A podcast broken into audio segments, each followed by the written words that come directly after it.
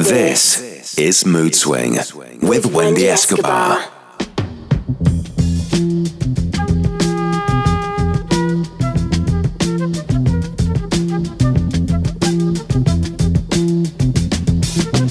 You will not be able to stay home, brother. You will not be able to plug in, turn on, and cop out. You will not be able to lose yourself on Skag and skip out for beer during commercials because the revolution will not be televised. The revolution will not be televised. The revolution will not be brought to you by Xerox in four parts without commercial interruptions. The revolution will not show you pictures of Nixon blowing a bugle and leading a charge by John Mitchell, General Abrams, and Spiro Agnew to eat hog maws confiscated from a Harlem sanctuary. The revolution will not be televised. The revolution will not be brought to you by the Schaefer Award Theater and will not star Natalie Woods and Steve McQueen or Bullwinkle and Julia. The revolution will not give your mouth sex appeal. The revolution will not get rid of the nubs. The revolution will not make you look five pounds thinner because the revolution will not be televised, brother. There will be no pictures of you and Willie Mae pushing that shopping cart down the block on the dead run or trying to slide that color TV into a stolen ambulance. NBC will not be able to predict the winner at 8.32 on report from 29 districts. The revolution will not be televised. There will be no pictures of pigs shooting down brothers on the instant replay. There will be no pictures of pigs shooting down brothers on the instant replay.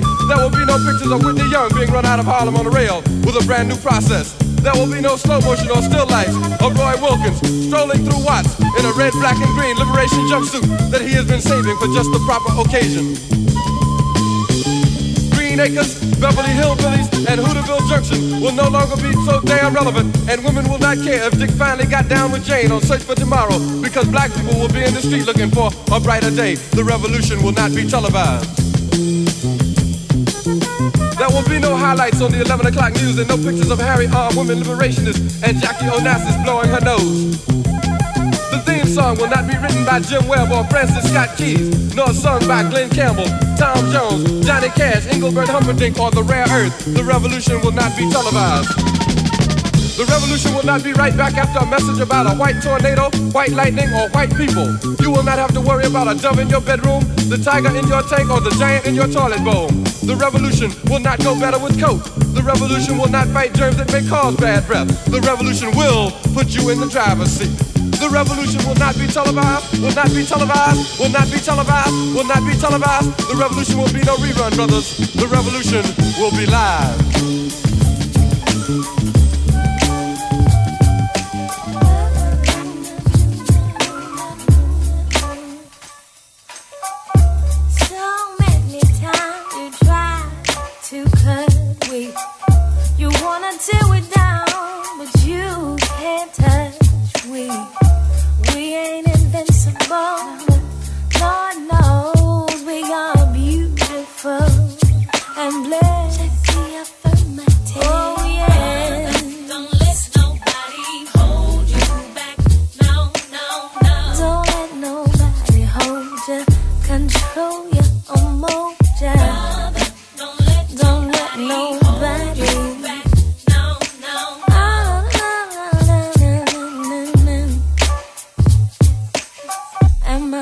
Brother's keeper? Yes, I am. So many times you try to burn we. You wanna break we down. We ain't invincible.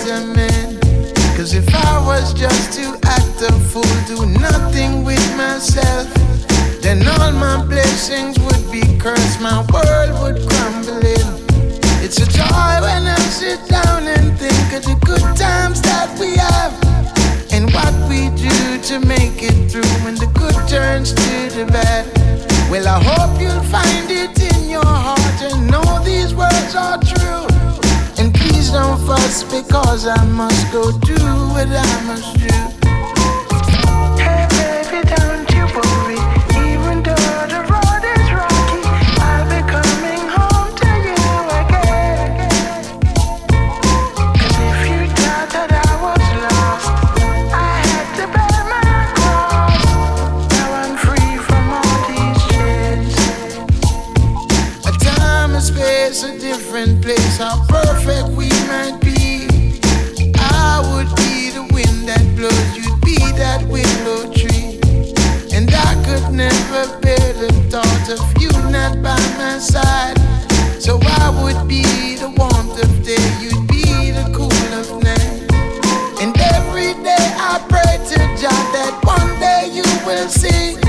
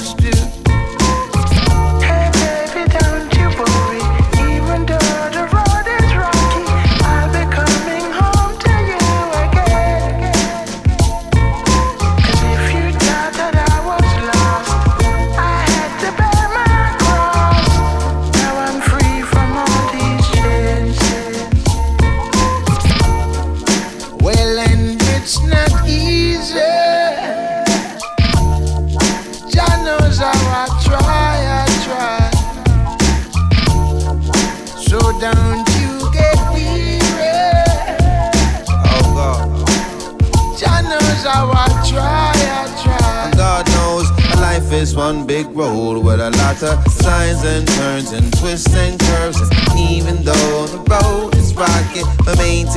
can keep on rocking from city to city, backyard to yard. And we be seeing the sights, standing under the lights. And the spot is hot, it's cold and lonely at night. And I'm cleaning and I'm dreaming and I'm holding it tight. But hold on, every single road I roll on comes to an end and I'm back on my game. So baby, please don't cry. It's no valley low and it's no mountain high. And our love don't die with the passage of time. It just grows more, it just keeps strong. And even though I'm gone, I am for too far. You're the light through the dark, shining bright through my heart. Summer journey, my stars.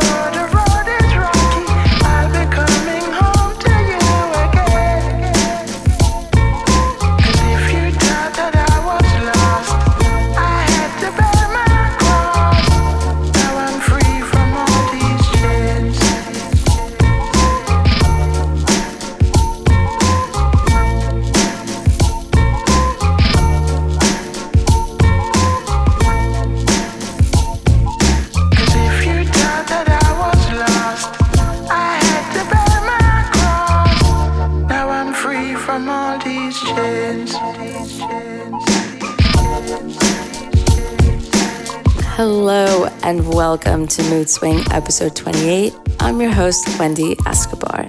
And given the current situation in my country, the United States of America, I really felt the need to switch things up and put a mix together that better reflects what's happening right now. I am, of course, fully committed to the values on which house music is based, and I was brought up with a very strong sense of civil rights. So, with those things in mind, I set about curating this hour of music. Now, you've already heard a couple of tracks, but I'm gonna continue to keep the talking to a bare minimum, as I think the records are best suited themselves to conveying my message. Yes, the vibe will be a little somber at times, but I believe there's hope for us all as a society too, as long as we understand that we need to come together as humans. We need to come together against the police brutality taking place in America and do the work necessary for a collective healing and rising.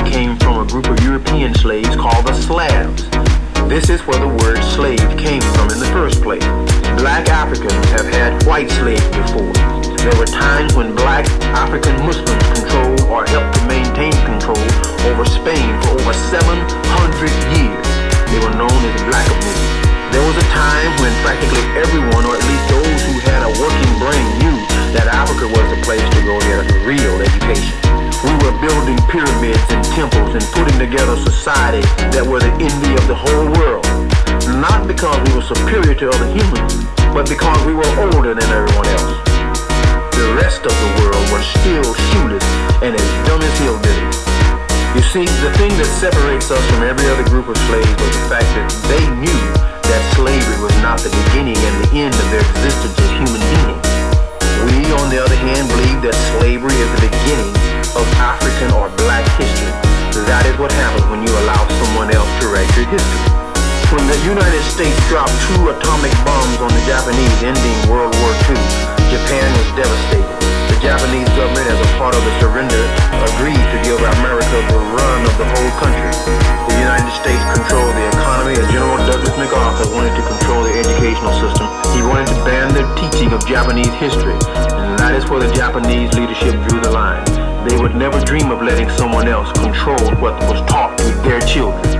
They knew that if they gave up the mind of their children, then there would be little hope of ever getting back on their feet. Without history, future generations would be forced to grope around in the darkness, lost, afraid, and timid. Unfortunately, this is the status that we were reduced to during our time on the plantation.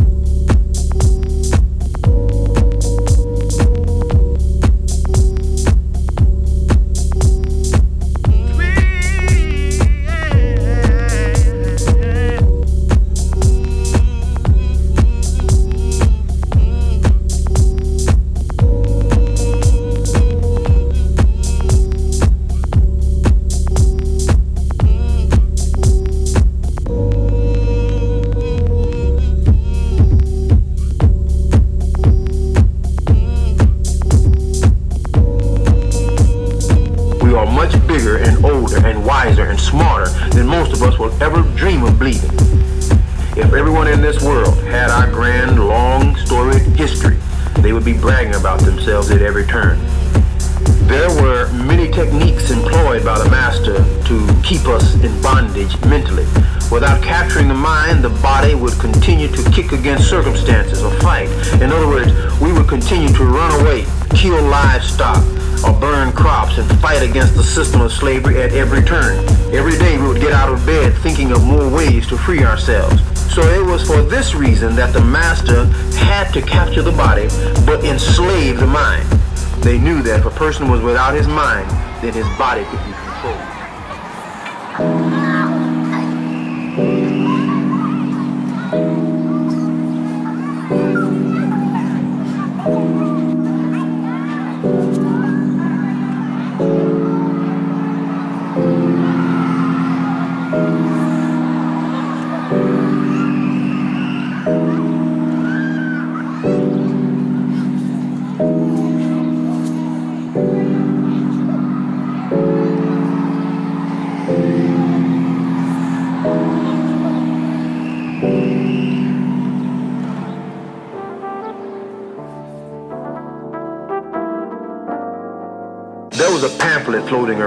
a few years ago called the Willie Lynch Papers that was said to be the plan that was distributed throughout the South. Supposedly, Willie Lynch was a slaver who had a great success at getting work out of Africans who were enslaved on his plantation. They feared him and therefore worked his plantation with little effort on his part. The Africans, it was said, actually ran his plantation for him after he employed his fear tactics. It has also been stated that there never really was a man named Willie Lynch in the first place, and his legacy is a myth. Regardless, I believe it is necessary for us to study the Willie Lynch papers in order to understand our own fears and misunderstanding today. It is instructional for us. Firstly, Willie Lynch was primarily concerned with profit. It wasn't personal in the sense that they had something out for Africa. No, they simply wanted to make a buck and then use that money to monopolize or control the world, to seize power over the whole world. It was about the Benjamins from the get-go. That is why we were brought here in the first place, to increase the master's chance of making more money. If you don't understand that, then you won't ever make sense out of anything else about the plantation. It was about who can make the plantation owners more money. The companies that we work for today are primarily concerned with making money. Priority one, everything else is secondary. Because with money, all other forms of control is made easy. But anyway, the last thing that the master wanted to do was to have to destroy or resell one of his prized African bucks. So they devised a way to get the African to work for him and against each other. Willie Lynch came up with a viable way of achieving this goal. He bragged that he could show other plantation owners how to cut down on the cost of doing business and at the same time increase profits. The Willie Lynch system worked like this. First of all, he had to get the fear of the African and utilize that fear to get him to work against each other. The first priority was to change the mindset of all Africans. He would gather all of them out behind the barn. Then in front of all the Africans, he would single out the strongest brother, the warrior with the biggest, strongest muscle. He'd challenge him to a fight.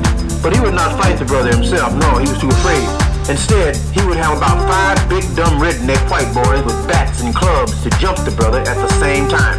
Often the brother was strong enough to take out one or two of the bat swinging crackers himself. But he would soon be forced to give in to the pain of having his head and just about every other part of his body bashed as he would eventually fall to the ground in a heap of blood and broken bones. And they would continue to beat him mercilessly. They would beat him nearly to death. There would be blood everywhere.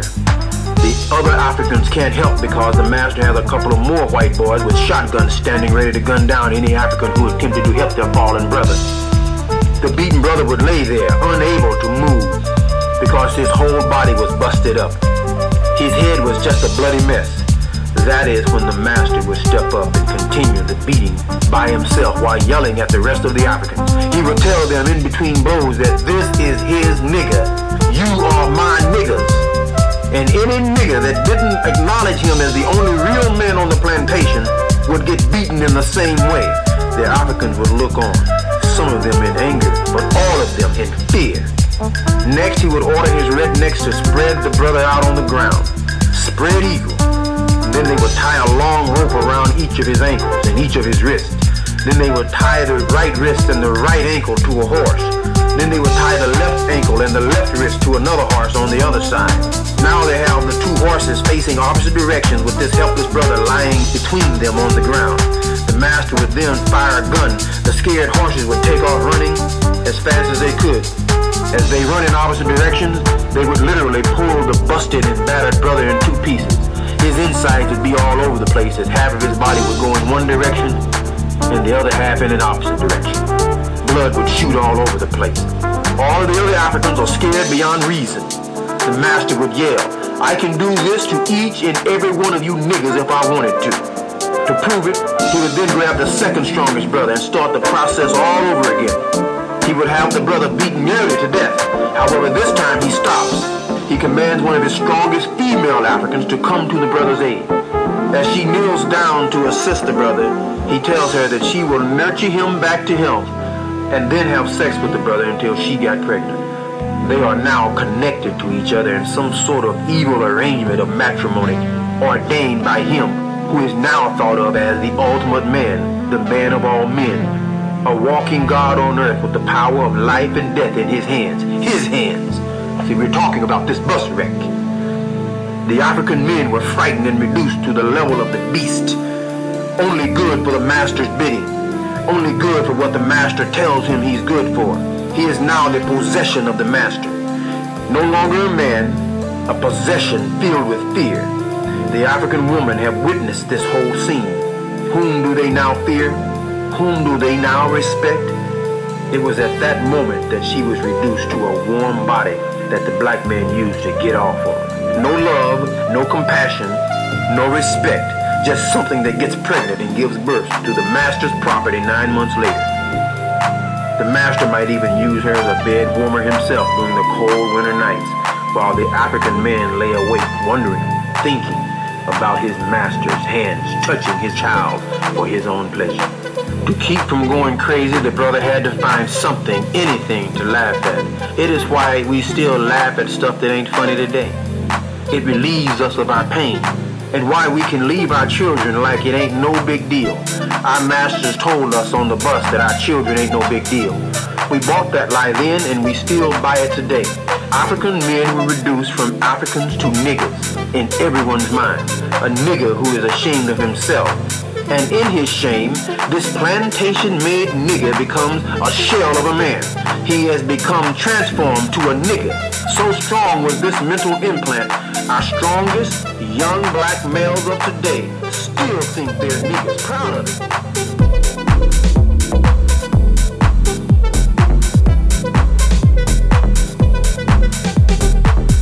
Get them to stop calling Africans niggas if you put a gun to their head. You see, this is a part of the bus wreck. He laughs when it ain't funny, scratches when it ain't itching. In his shame, he is now looking for ways in which to alleviate his pain, or the pain of the shame that he feels in front of the African woman, and the humiliation he feels in front of his own children. For he has learned on the plantation that they are not his responsibility. Over the years, the only emotion that he was able to show his anger and laughter. He looks for humor in everything around him so that the pain of humiliation does not become too overwhelming. So he just laughs and fights other African men and women. Now the African woman has his son. Do you think she wants this boy to be like his father? Of course not. He ain't even a real man no more. If he was, he would be dead by now. She remembers what happened to the brother with the horses the last strong man she ever saw from Africa. So the last thing she wants for her son to be like is the obliterated African boy. She now belongs to the master. He is her Lord and Savior, literally. She will teach her son how to become a perfect slave from the day he was born. That boy won't ever see his father as a real man either. His mama taught him from day one, out of fear, how to be the master's best and most prized possession, an obedient male slave, a nigger, a big strapping buck who does not have a mind of his own. He is strong physically and weak mentally, detached from any semblance of a man. Fear is sewn deep into the genetic imprint of each cell of this young black African body. And in the end, he knows only what the master wants him to know. The African woman now becomes the master's most trusted companion, especially the ones who worked cooking and cleaning for him in the big house. She even became a sex object for the master and his filthy buddy. All the while he slobbered on her, he called her his nigger wench. Today, it is not unusual for the African American male to have nothing to do with the raising of his children. Our young people are almost exclusively under the care of African American women, who often don't respect African American men and could not respect them if they wanted to because in most cases brothers are not worthy of respect. Most of us don't even respect ourselves. Lessons straight from the plantation. It's the bus wreck, you see. The plantation is still the mother of many of our actions today. Most of you still carry the name, language, customs, and values of former masters from long ago.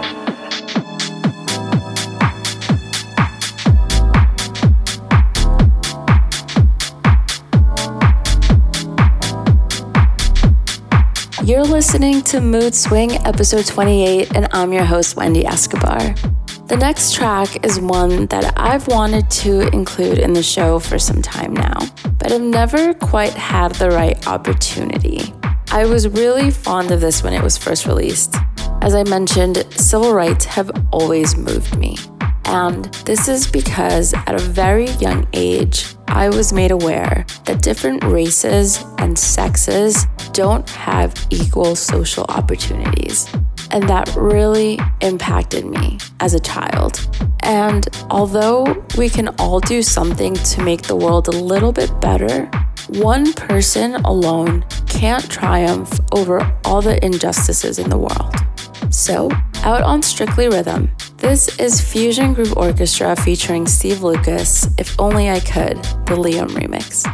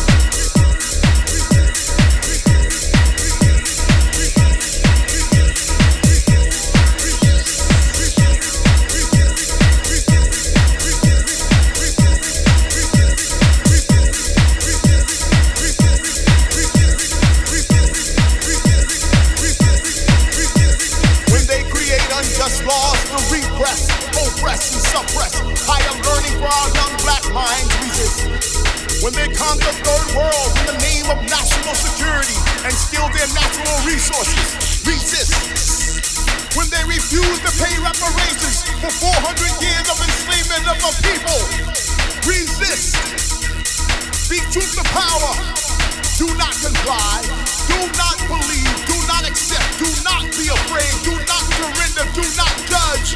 Do not false witness against thy neighbor.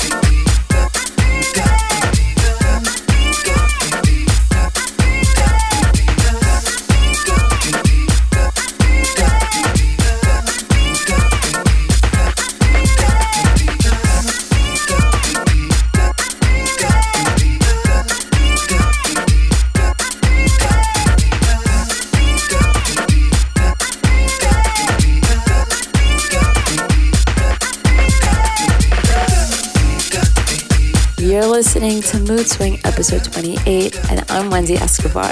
So, Mood Swing is a show that's meant to reflect different feelings. It was extremely important to me that this month's episode went some way to expressing at least a few of the emotions I, and I'm sure many others, have experienced over the last few days. I was at some of the Los Angeles protests, and while I was there, many moods were present. Hope was present, as well as anger, joy, fear, strength, disappointment, pride, and empathy.